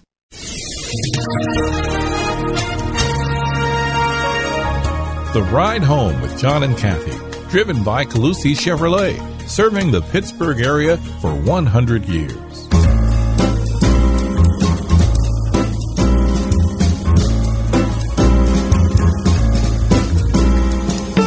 Welcome to another edition of The Ride Home on 101.5 Word FM. And now here are your hosts, John Hall and Kathy Emmons. Channel 128 is my favorite channel. What's 128? It's where the American Pickers TV show's on. You don't even know what the name of the channel I don't is? know. I don't know what it is. Maybe it's a History Channel? I haven't seen American Pickers in a long time. What? I love that show, but I I, haven't watched it seen yesterday. Did you? Mhm. Really? Yeah. Um, and apparently, uh, Mike and Frank are headed to Western Pennsylvania. No way. Yeah, the uh, the production team from American Pickers. Oh, yeah, it is the History Channel. They said that the um, the team is looking for people around Western Pennsylvania to uh, peruse for the team to per- peruse their collection, and they're looking only, of course, for you know for private people Mhm. instead of going to like you know what the History Museum or something like that. So no, if- because that's what makes this show so cool. Is they end up in the craziest sure people's, do. I mean, homes and back sheds and Love that so much. garages, and just weird, funky stuff. I missed that show. I kind of forgot about it. Yeah, well, one twenty eight on FiOS. Okay. That's All right, so they're coming to Western PA. Yeah, sometime in August. They're uh, hoping to come in through uh, Pittsburgh. Uh, you want to call 855 Old Rust is the number to call. If you think that you have a shed or an outbuilding that could Yeah. be perused by the guys. Mhm, 855 Old Rust. Apparently, the team has been here before. In 2012, Yeah, they visited Ford City Yeah. and they went to a funeral home. And uh, then in 2015, they were uh, in Johnstown, at a Mhm. Johnstown location. in their uh, Benz van. That's a nice van. It's a, I mean, it's a very weird looking van. Yeah. I remember the first time I saw that, I thought, is that a Mercedes? Uh, You know what? I think they van. I think they changed that van. oh, did they? So they don't use that one anymore because It's now I see that van relatively regularly. Yeah, they. I think I'm they sure that have show helped them a lot. probably got a little heat for using a Benz van. They've, so I think it's a Dodge van they're using right now. Oh, because it has to be made in America. Probably that's my guess. All right, I, I understand that. Yeah. yeah okay, So, so, if I saw those guys, all I would want to do is tag along. heck yeah. I mean, there's nothing in my house that they would be like. I mean, I just don't have enough. I'm happy to say I don't have enough mess for them to really sort through and get excited about. but the people that they intersect with, that's a little bit of a sickness, right? A little bit. Yeah. I mean, half of the people probably have clinical hoarding disorders. At least half. Probably you're right. Yeah. I mean, I appreciate the fact that the, what are their names? Frank and Mike. Frank and Mike. I appreciate the fact that they're going to, you know, get these people some, you Some know, cash. income and, you know, they're seem to be very fair in how they go about appraising what the stuff is and hooking them up with the right people and all that. But I mean, seriously, you get to that point, there's something going on. Yeah. I mean, I always like whenever like that they knock on someone's door and they go, "Hey, this is uh, who we are, and here's our sheet we're looking for." My guess is ninety percent of the people they run into already know who these guys are. Right? Oh, like- I bet that's not true at all. You don't think? No. Oh, I think no, so. No, no, Here's the thing about cable TV is it is so specialized that if you don't like that sort of thing, you've probably never heard of those guys. But if you're that guy with all the hoarding stuff, you probably watch those guys and Oh. go, "That's me." I doubt it. I don't know. No, because if you're one of the hoarding people, if you're watching that, you're not. The people that are, are are ending up in that circumstance are not watching that TV show. You don't think? No, because it's not entertaining to them. That's just life. That's their life. Yeah. it's not enter- entertaining. My guess Do we people- watch shows about you know people who do radio shows? no, of No, course of not. course no, not. no, I wouldn't do that. You know. So people who are hoarding are not watching shows about hoarders. Well, I think they might. The hoarders might go, "Well, my collection's better than that hoarder." Well, maybe they. Well, maybe they would, but I, I still bet most of the people that they walk up to with that piece of You paper think are so? like, "Who are you?" And why do you have such a nice van? See, my guess is whenever they show up, they kind of go, "Oh, it's these guys." Ching now ching there payday. might. Now here's the thing: there are probably huge advanced teams that go in Oh, and no scout doubt. out the whole thing ahead of time. So I'm I'm, sure, sure. that that initial moment of "here's the paper" No has surprise. already been handled by no name, times. no name assistants. You know, weeks ahead. yeah. Plus, there's a camera crew of probably like Right. eight people uh, standing around. Right, because here's the thing: you could, op- you know, open up the door and someone's holding a gun at you. I mean, you have no idea what kind of craziness you're going to find when you walk into a house like Yeah, that. right, right. Especially with all that stuff that's hidden away. I mean, in uh, the days before Craigslist was a thing, I used to do uh, the penny saver. Oh, the I, I drove by the Penny Saver like corporate offices. I think they're like somewhere up in Penn Hills. They're out of business. Doesn't surprise me. No, that's a shame. It's just one of those things. Technology just overtook them. Because I, I like you. Uh, I'm sorry, you were t- going to say how much Well, you love the penny yeah, saver. I mean, uh, when the penny saver would come every week, I would sit down and I would look at what Yeah, all the yeah. crazy stuff that was in there.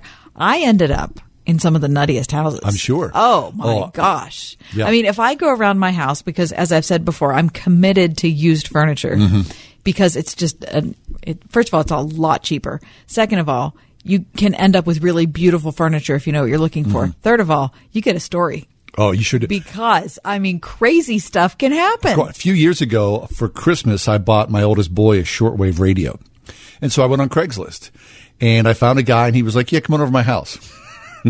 Oh gosh, did you go? of course I did. I walked into this place. I mean, it, it was like something. I mean, literally, I was walking on planks. And if I would, you know, go to either side, I would have fallen off into the guy's basement. And he was like, yeah, I'm just, I'm just doing a little renovation.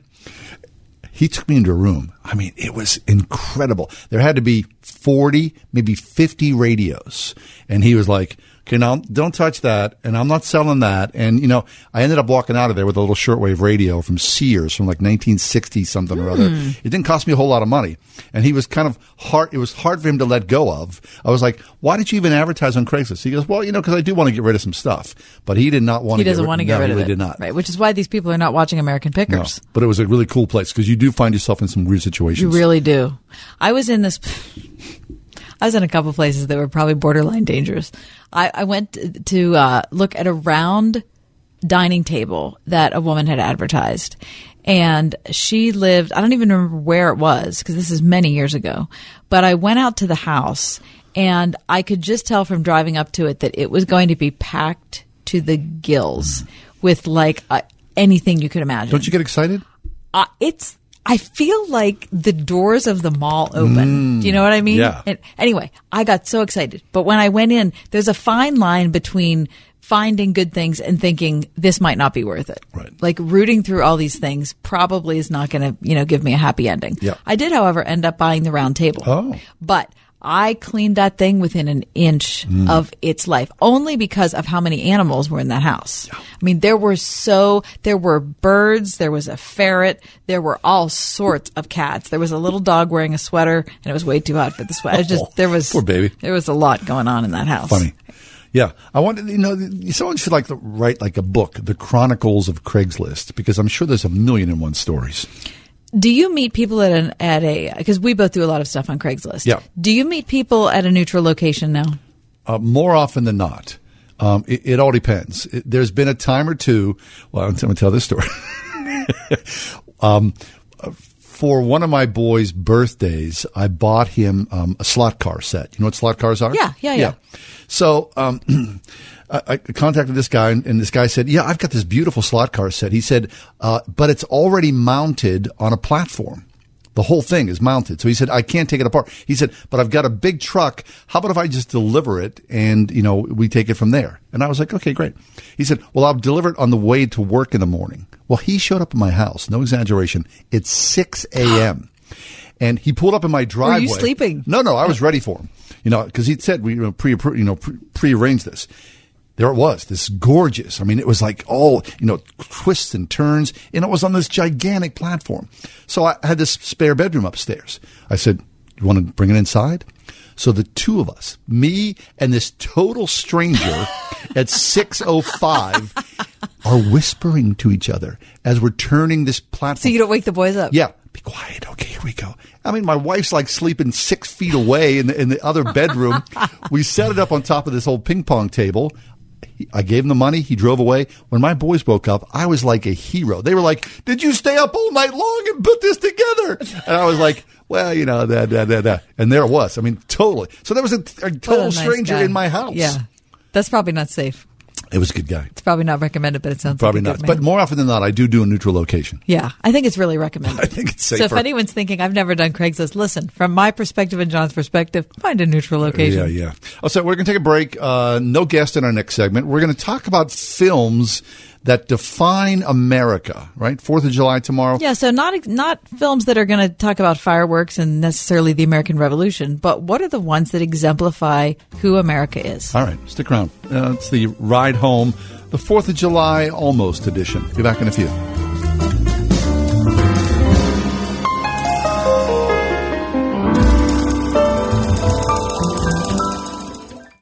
101.5 WORD. Coming up on Love Worth Finding. Want to take your spiritual life to the next level? Listen to Adrian Rogers. Now, we want you, as a believer in Jesus Christ, to learn some factors of faithfulness that will help you to stand strong, to be a good Christian at home, and to be a solid citizen in this world. Learn factors of faithfulness this month on Love Worth Finding. Tonight at 11 on 101.5 WORD. Now, I know many of you know or have worked with my friend Todd Marley at Marley Financial, and so it's not a surprise to you that they were the first and still the best option for individual health insurance, providing both traditional and non Obamacare plans. But what you might not know is now Marley is also offering the very best group health plans in the nation. Typical savings up to 40%. Small, medium, even large groups, Marley's got you covered, giving you and your employees access to national networks where you can go to any hospital you want. Highmark, UPMC, Mayo Clinic, Johns Hopkins, because Marley's giving you the power to choose the best thing for you and also the best thing for your employees, whether they're W-2 or 1099 subcontractors without the usual headaches of things like minimum participation or employer contributions. So give Marley Financial a call now at 724-884-1496 and find out for yourself what it's like to work with the most innovative agency in Pennsylvania. 724-884-1496 or online marleyfg.com. She's such a beautiful little puppy. I mean, we walk around the block and neighbors always say, her hair is so beautiful. healthy and shiny and glossy. D-I-N-O-V-I-T-E oh. dot com. Fatty acids, omega 3s, and omega 6s are great for healthy skin and soft, shiny coats. I would really recommend people starting their puppies on Dinovite before they get into what I would call the misery index. Bad skin, bad ears, bad breath. Because if they're getting all their vitamins, micronutrients, microbials from the beginning, then you're not going to run into the problems associated with the allergies, Grass, pollen, dust, dirt, fleas, ticks, you name it. and the itching and shedding down the road. Our vitamins and enzymes replace the nutrients cooked out of most commercial dog foods. Dinovite for life. This is Ed Lukasevic, And Cindy Lukasevic. inviting you and your pets to Dinovite. 859-428-1000. D-I-N-O-V-I-T-E dot com. The Express Employment Professionals team sends a big congratulations to all parents of 2018 graduates. Whether your graduate has a clear vision for the future or is feeling a little uncertain about what's next, the Express Pros are here to help. Their Express Jobs app helps to make applying for jobs easier for those who want to get right to work. And for those who want to continue learning and building skills, their Express Learn program offers 18 CTC courses at no charge. Learn more at expresspros.com or call 412 494 2000. Remember what life was like before Central Air?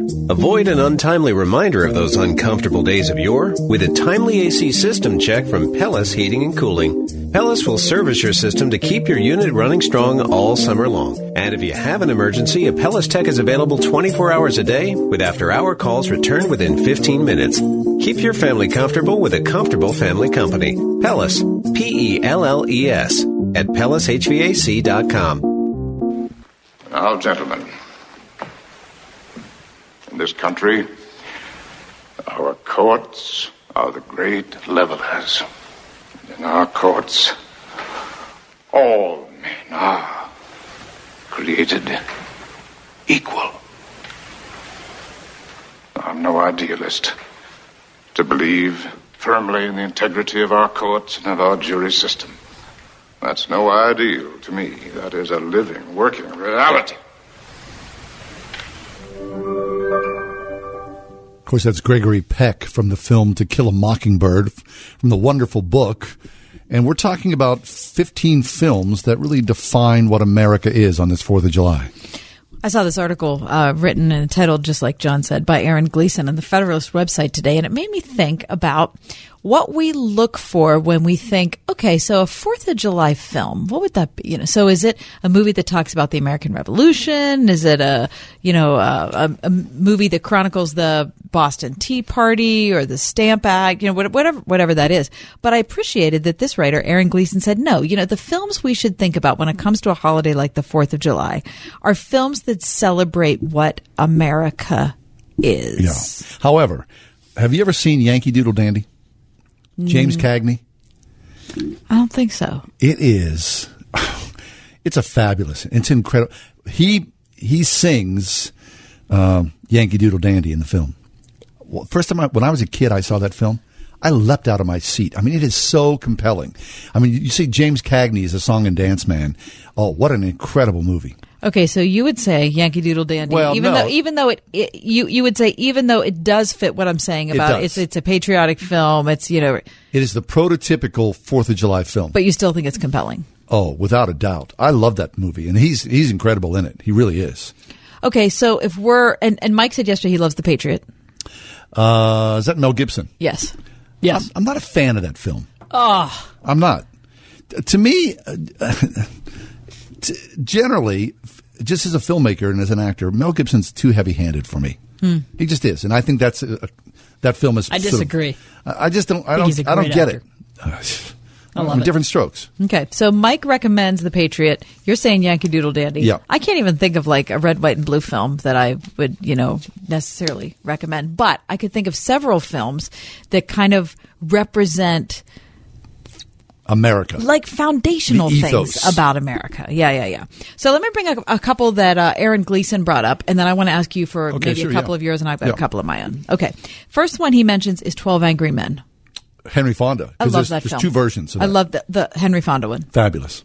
I mean, because that, that really. oh my is. gosh, I love it. You see the struggle in, the, Oh, in the jury so room good. of class uh, and culture and race, and I mean that that just so tight. A very taut film. Highly recommend. And speaking of not having air conditioning, oh my gosh, remember? those guys are right? They're so they're angry. They are angry. They're incredibly Yeah, right, hot. yeah. Um, Barbershop. Oh, that's a really great film. Um, it- like the title, it's a, it's um, a group of African American guys in a barbershop, and they are just chewing the fat and speaking with great honesty.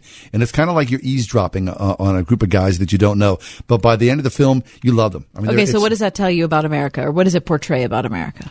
um, it portrays the struggle, and, and especially when you see a, a bunch of African American guys sort of you know baring their souls or telling about their troubles and their joys. You get to see a different slice, you know, as me as a white guy, the, of things I didn't know because they're hysterical. I mean, they're very very funny, but it's also very deep. Brooklyn. Oh, it's a beautiful film. Uh, it's a story of an immigrant, a young girl, an Irish immigrant who, who comes to America. I forget what years uh, she comes in, but it's heartbreaking and gorgeous. Highly recommended. To me, So that's it's an immigrant story. yeah, and that that would sort of go along with like Yankee Doodle Dandy or The Patriot. That's definitively an American Mm. film. Okay. Field of Dreams. Oh, I love that film. That's a road trip and a baseball film in one, and uh, highly recommend it. I Ra- can't. I cannot believe I've never seen it. Yeah. I feel like I really. I feel like less of a person. That's a real. I wonder if that's on Netflix because that's a great film. You should watch that film. You know, do anything tomorrow. Listen, okay. Got Just because I didn't get any invitations for the Fourth of July No. doesn't mean that you can decide I mean, what you it is sit I'm in your doing. living room and just sweat and watch I the mean, movie. good grief. Okay, good. The Iron Giant. Oh, The Iron Giant's a, great animated film. Really. And it's like sort of like 1950s. It's a really wonderful animated film. It's one- it's probably one of my top three or top four animated films of all time. Is that right? Oh, yeah. What's the what's what's the link to America?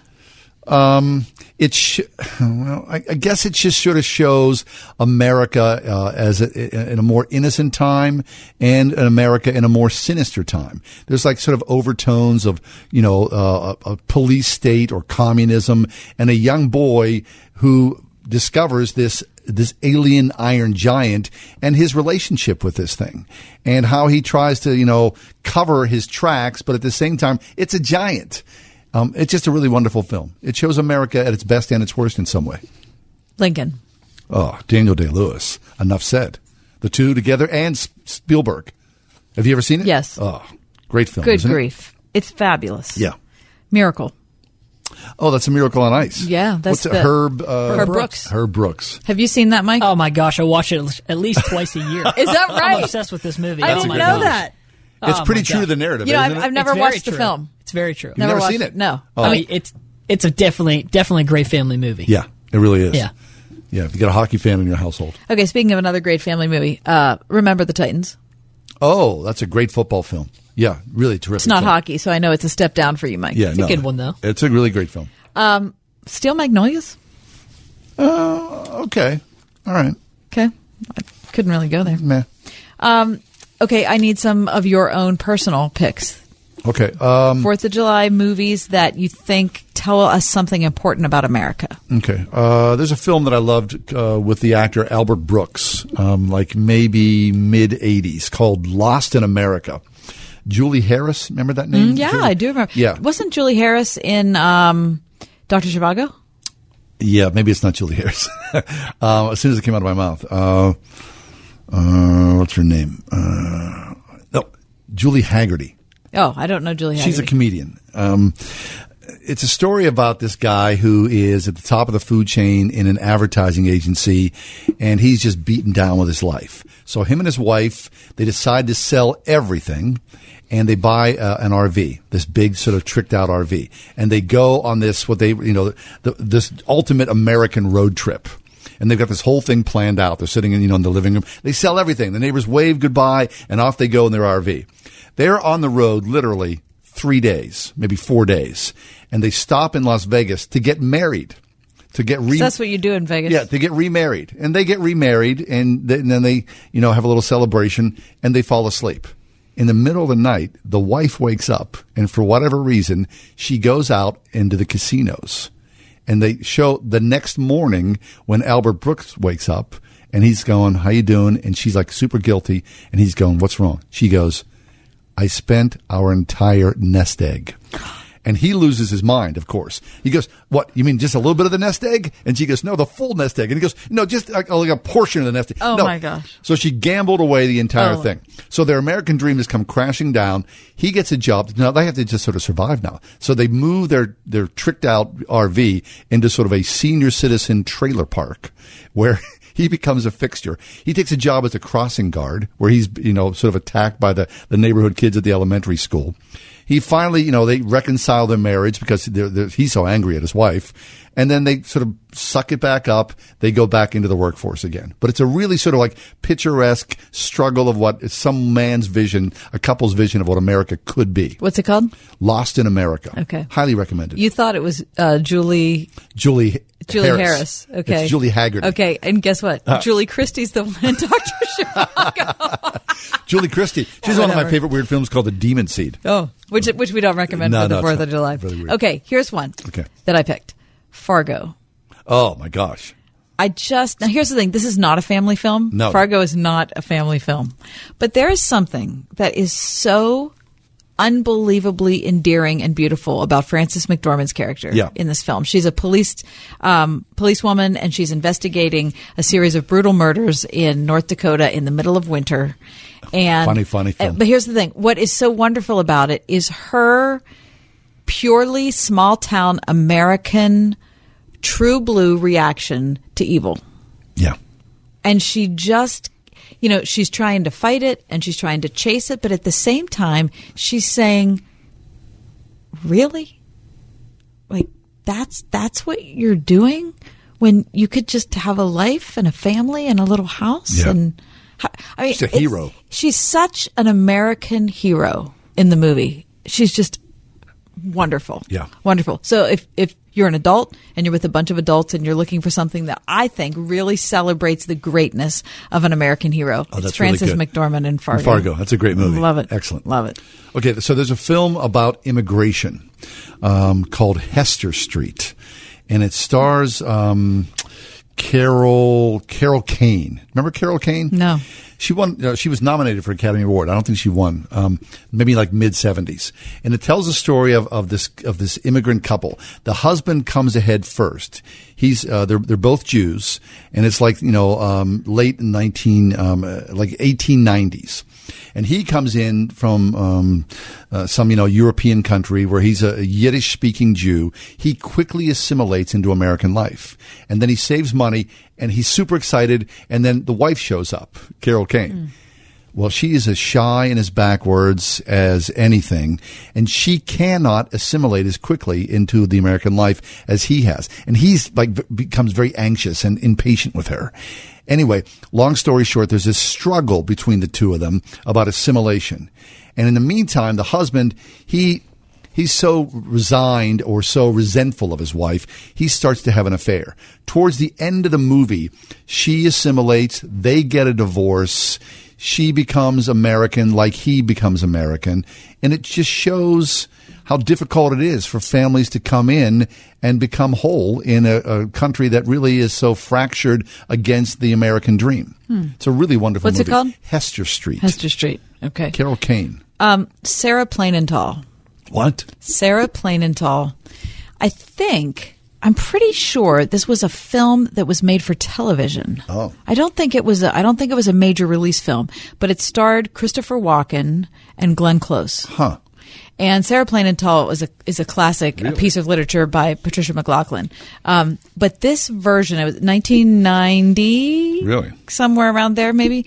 Um, and it's about a woman who grows up in Maine, and she becomes a mail order bride for um, a guy who's living in the plains in Kansas Huh. um, during the Dust Bowl. And he has lost his wife, and he has Sounds wonderful. and he has two kids. Christopher Walken is desperate. You can picture this in your head. You Yeah, can sure, picture sure. Christopher Walken in the plains of Kansas in the Dust Bowl, right? And he's backward and cold, and he's his heart's been broken, and he basically just needs somebody to watch his kids Oh, yeah, and sure, manage sure. his house. Yeah, That's really he's not interested in a relationship, but he'll take like the wife part only because he doesn't know what else to do.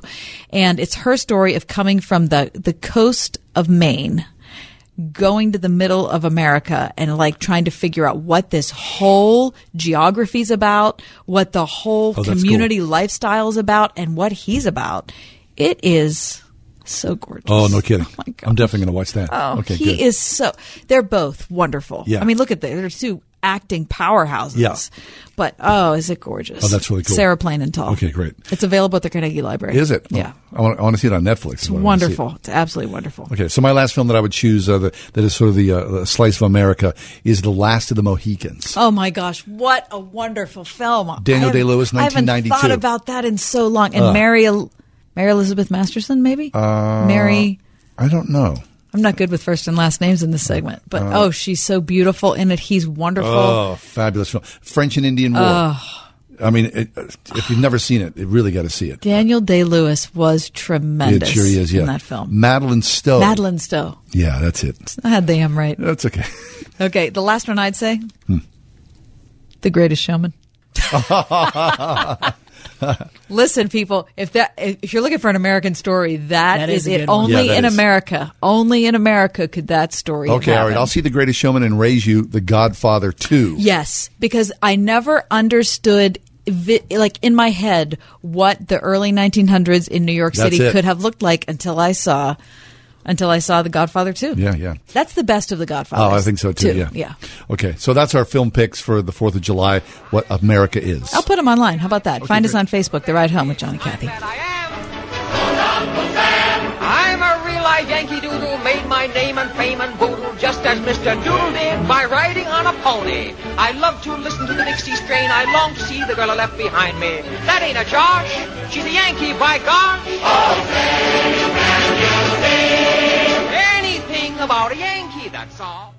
If you're drowning in IRS debt and can't afford to pay, then you need to take advantage of special IRS tax programs that are available and free yourself from IRS collection efforts once and for all. Due to the financial hardship consumers are facing throughout the country, the Internal Revenue Service has made it easier to settle delinquent tax problems. An open phone line has been established by Community Tax for consumers to call and see if they qualify. Take down this number or store it in your cell phone, but call the Community Tax Helpline at 800 500 5588. If you owe back taxes to the IRS and cannot afford to pay them back, or even if you have years of unfiled tax returns, there's no need to fear anymore. But you have to call the Community Tax Helpline today at 800 500 5588 for the help that you need. Don't take on the IRS alone. They can attack your wages, savings, pension, home, and even your social security check. Call 800 500 5588 for your free consultation and to see if you qualify. That's 800 500 5588. The following is a true story.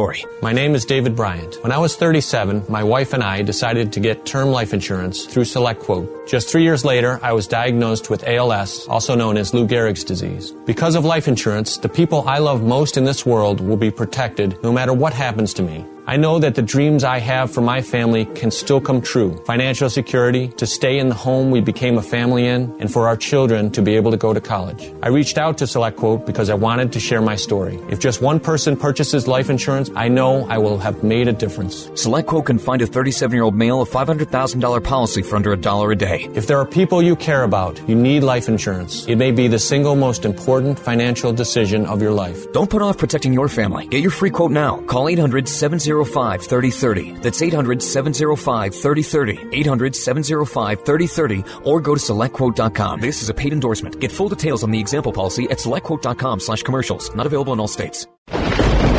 When wet weather is on the way, keep it dry inside with J&D waterproofing. Water seepage and a sinking foundation can cause major structural damage if left untreated. Joe Belanti and the team at J&D Waterproofing have the experience to correct your water problem with over 72 years in the industry. Call the Tri-State's premier waterproofing company now at 1-800-VERY-DRY for a free estimate and big savings on all waterproofing services for a limited time. J&D Waterproofing, 1-800-VERY-DRY. If you're not in the club, you're missing out. Word FM Discount Shopping Club members get up to half off great deals every day, right from your computer or smartphone. Like today, from local farmers to local leaders, Fellowship Foods delivers local sustainable groceries right to your doorstep. Now get $100 worth of fresh veggies, fruits, meat, eggs, coffee, cheese, and more from 75 local area farms for just 50 bucks. It doesn't get fresher than Fellowship Foods. Log on now to wordfm.com. Keyword shopping.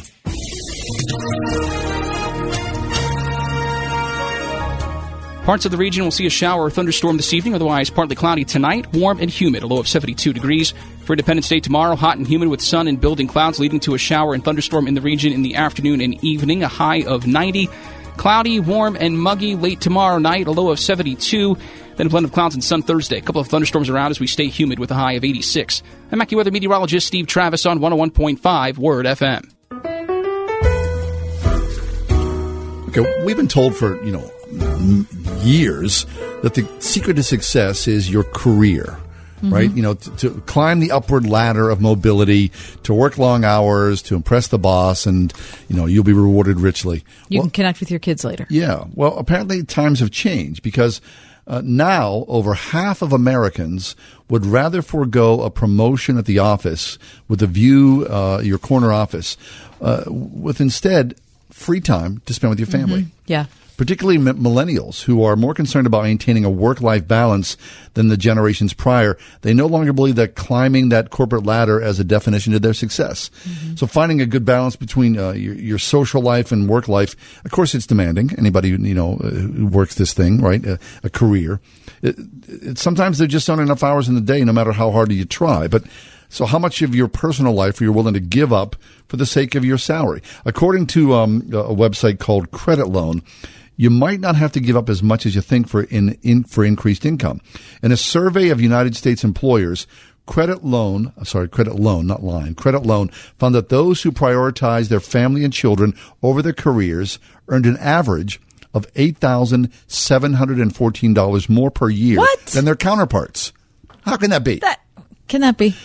Yep. Um, while the familiar prioritization correlated with a higher salary, it may also have something to do with people who have higher salaries feeling more comfortable prioritizing families. Oh. Yeah. There's the rub. Oh, okay, I get Mhm. it.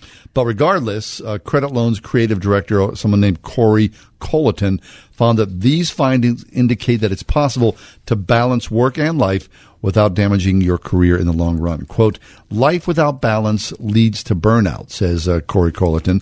If you're living for your career alone, you miss out on fulfilling relationships and hobbies, and your health can fall by the wayside. All right. I think there's something to be said about the fact that happier people are more successful in general. But here's the thing I have seen this over my life with countless people. Success does not always equal happiness. Mo- no, it doesn't always equal monetary success. You know, it seems like if people are embracing their life in general, in a, in a big picture, family, church, all of those things, a successful life doesn't always equal Big paycheck. big paycheck. Yeah, I'll agree with that. Yeah, I bet you will. I'll agree. it's just how it is, you know? Right. It's how we roll, Kathy Yeah, Emmons. it is. Yes. So the ride home with John and Kathy. Stick around. Um, our final guest has a very unique perspective on Americans' 4th of July. Stay with us.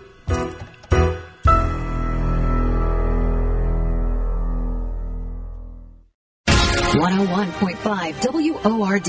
You may have heard that the Bible teaches that a woman's focus should be on her home. But what exactly does that mean? What does God expect from women? And for that matter, what expectations does God have for men at home and at work? Consider that as John MacArthur takes a biblical look at revolutionary living in a dark culture on Grace to You. Tomorrow morning at 7 on 101.5 WORD. You know the moment. The homework and dishes are done. Your family responsibilities have been met. The shoes slip off and you lay back. It's that end of day. Ah. That's the relief you'll feel when you rest on the body comforting orthopedic made locally at the original mattress factory. Relief from middleman markups and a hard day's work. The original mattress factory, thoughtfully made, honestly priced. OriginalMattress.com. Selling mattresses the traditional way isn't the best way. Most are made in a large factory and shipped hundreds of miles to a retailer's warehouse, where the retailer then marks them up and up before finally selling and delivering them. At the Original Mattress Factory, we take a straightforward approach. We have eliminated the extra steps and created a direct line from our factory to you, saving you hundreds of dollars. So experience more than just a mattress store. Experience an original, the Original Mattress Factory. When you're a kid, Idlewild is a place full of adventures. There are rides that are just your size, treats to tickle your taste buds, and special friends like Daniel Tiger to touch your heart.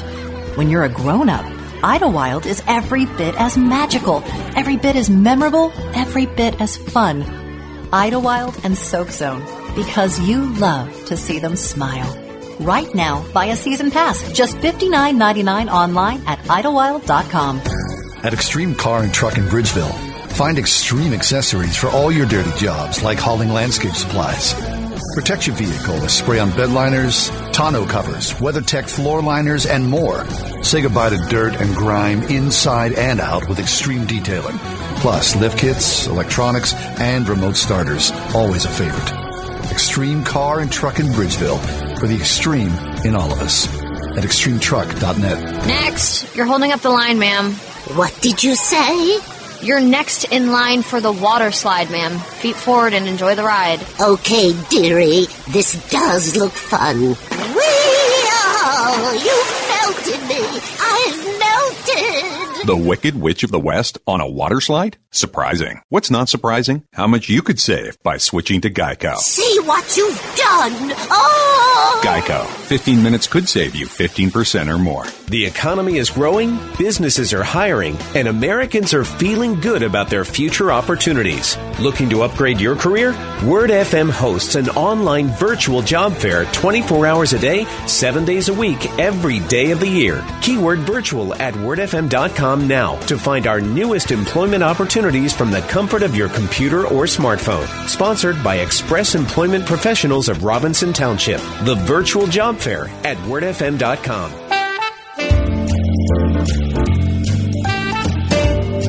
Rebecca McLaughlin is with us. Rebecca holds a PhD from Cambridge University, a theology degree from Oak Hill Seminary in London. She's a regular writer for the Gospel Coalition. You can follow her on Twitter at RebeccaMcLaughlin.org. But we love her. She's a regular guest on our show. And Rebecca, welcome back. You're the last guest before the 4th of July holiday. Thanks, John. I got to say, you guys are brave for letting this uh, British girl talk about the Fourth of July. Oh, no, we've we've watched the madness of King George. right? we know the real story, Rebecca. Yeah, I feel like I'm kind of the, the enemy here. No, uh, no, no. In the Fourth of July festivities. Are, Rebecca, are you a dual citizen? You know, I'm not, and I'll, I'll tell you why. My husband is from Oklahoma, and every few years he says, you know, can you become a citizen here? And I say no because I'd have to sign a thing which says I renounce my allegiance to any foreign power, prince, and potentate, and while the Queen lives, I don't. So I, I'm afraid Yeah. I'm not only British, but I'm also a really reluctant immigrant who was who was dragged here, kicking and screaming by her lovely American husband. So two reasons you shouldn't let me talk about the Fourth of July. I understand it. Well, we're happy to share our country with you. Yes. Um, That's very kind. all right, now, so it's interesting that you want to talk about what you think is the most Christian aspect of the American dream. What is that?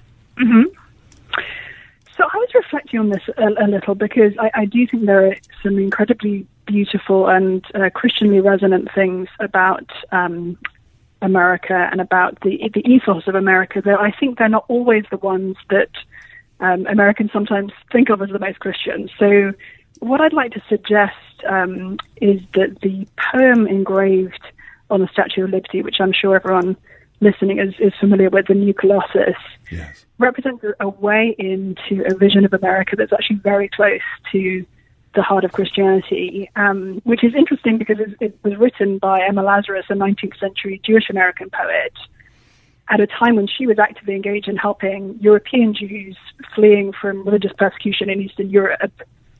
So it was you know, Jewish immigrants fleeing from supposedly Christian countries coming to America. Um, and if it's okay, I'd love to, to read the poem. I'm sure it's familiar to everyone listening, but Yes, you know, we please. could do a little refresher. Yes, thank you. So it's a beautiful instance of American poetry. Not like the brazen giant of Greek fame, with conquering limbs astride from land to land. Here at our sea-washed sunset gate shall stand a mighty woman with a torch, whose flame is the imprisoned lightning, and her name, Mother of Exiles. From her beacon hand glows worldwide welcome. Her mild eyes command the air-bridged harbor that twin cities frame. Keep, ancient land, your storied pomp, she cries with silent lips. Give me your tired, your poor, your huddled masses yearning to breathe free. The wretched refuse of your teeming shore, send these, the homeless, tempest tossed to me. I lift my lamp beside the golden door. It's gorgeous. I love that poem, and I, I think what's so Christian about this message is how close it is to Jesus' invitation, um, expressed in multiple moments in the Gospels, but one that particularly stood out to me was when Jesus um, says in Matthew 11, Come to me, all you who are labor and are heavy laden, I will give you rest. Take my yoke upon you and learn from me, for I am gentle and lowly in heart, and you will find rest for your souls. For my yoke is easy and my burden is light. And it seems like Jesus, uh, throughout the Gospels, is always inviting the marginalized, the poor, the exhausted, the brokenhearted, the sick, and the homeless Yes. in. Um, and that, that to me represents some of the, the best of, of this country and some of its deepest connection with a, a Christian worldview. Oh, I love it so much, Rebecca. So, so then, how does this work in your own life? You know, um, what what's happened to you that you know this somehow both the gospel and the Emma Lazarus poem they resonate within you side by side.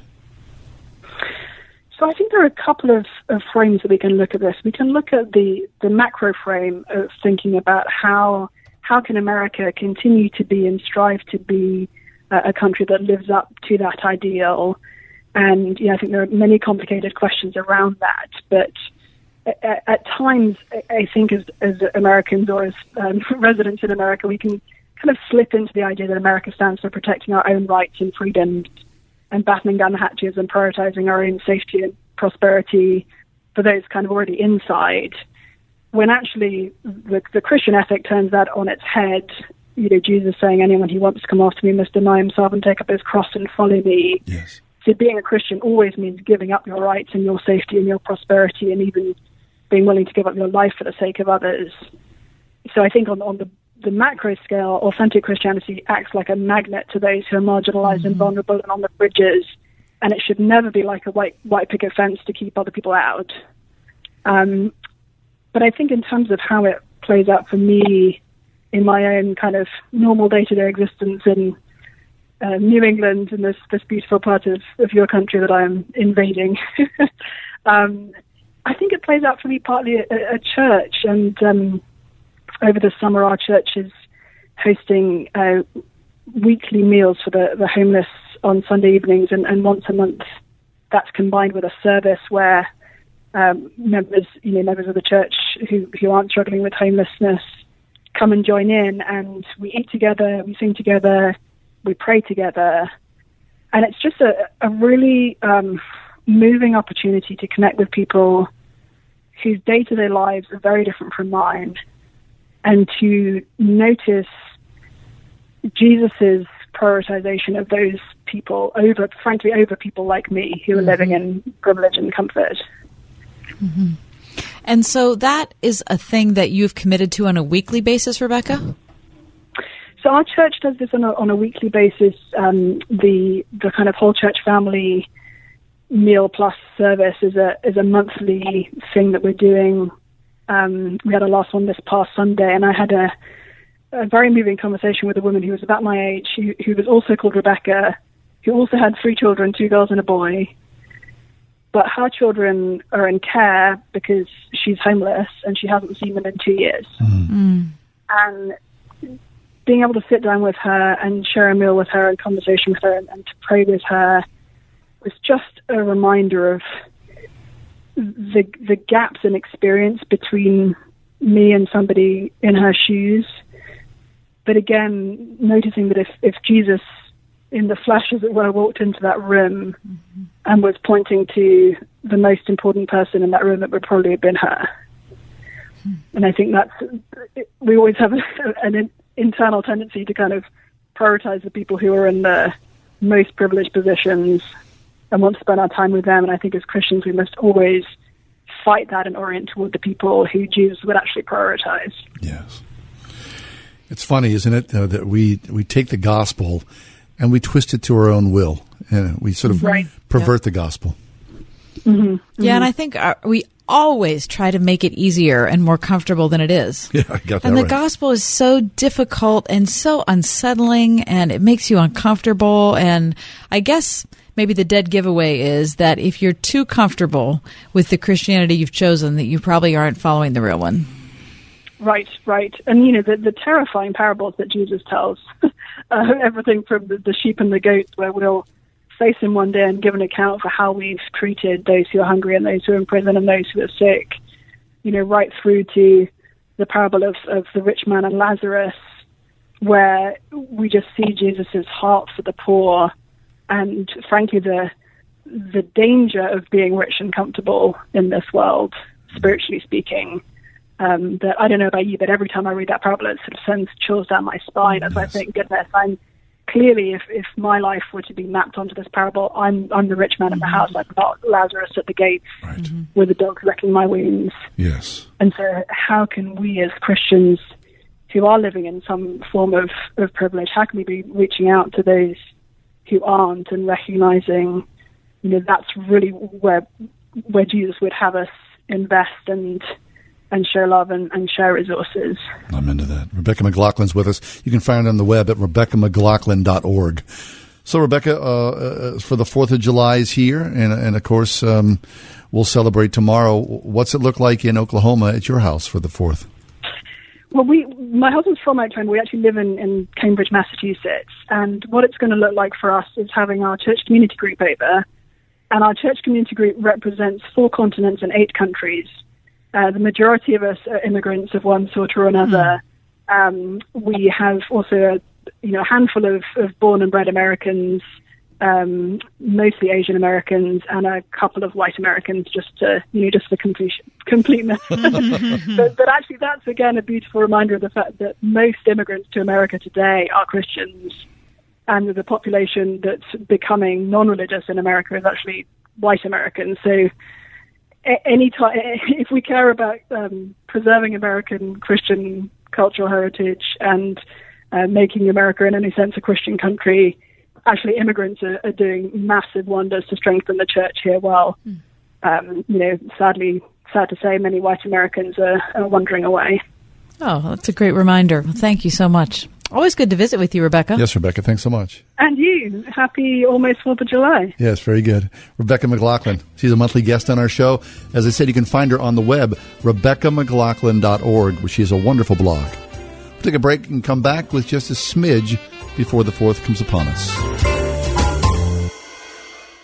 If you had to replace everything in your fridge today, how much would it cost? For a restaurant or church, that could mean thousands in lost product and downtime. That's when you call Ventec Refrigeration. When your walk-in goes down, Ventec can be there in less than two hours with portable units to save valuable product, and they'll even move it for you while repairs are made with flat rate pricing instead of hourly fees. A plus rated with the Better Business Bureau. Keep your cool with Ventec Refrigeration. 412-793-0661. Isn't crushing candy just boring? Play the hit puzzle game Best Fiends. It's sweeping the nation. Tired of matching candies? Give Best Fiends a try. It's fun, fresh, and addictive whether you play alone or with friends and family. Download Best Fiends for free in the App Store or Google Play. That's friends without the R. Best Fiends. If you're not in the club, you're missing out. Word FM Discount Shopping Club members get up to half off great deals every day, right from your computer or smartphone. Like today, from local farmers to local leaders, Fellowship Foods delivers local sustainable groceries right to your doorstep. Now get $100 worth of fresh veggies, fruits, meat, eggs, coffee, cheese, and more from 75 local area farms for just 50 bucks. It doesn't get fresher than Fellowship Foods. Log on now to wordfm.com. Keyword shopping.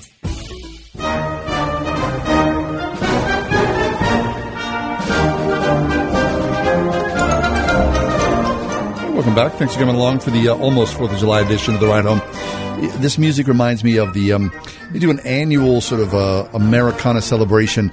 It's soldiers and sailors. Okay. Have you ever seen this? Never have. It's um, I don't know. It's produced by the county, and they have like you know various choirs and marching bands. I mean, it is as pure Mm. patriotism as you're likely That's to find neat. anywhere. I like today. that a lot. Yeah, I like that a once lot. a year. It's a free free event.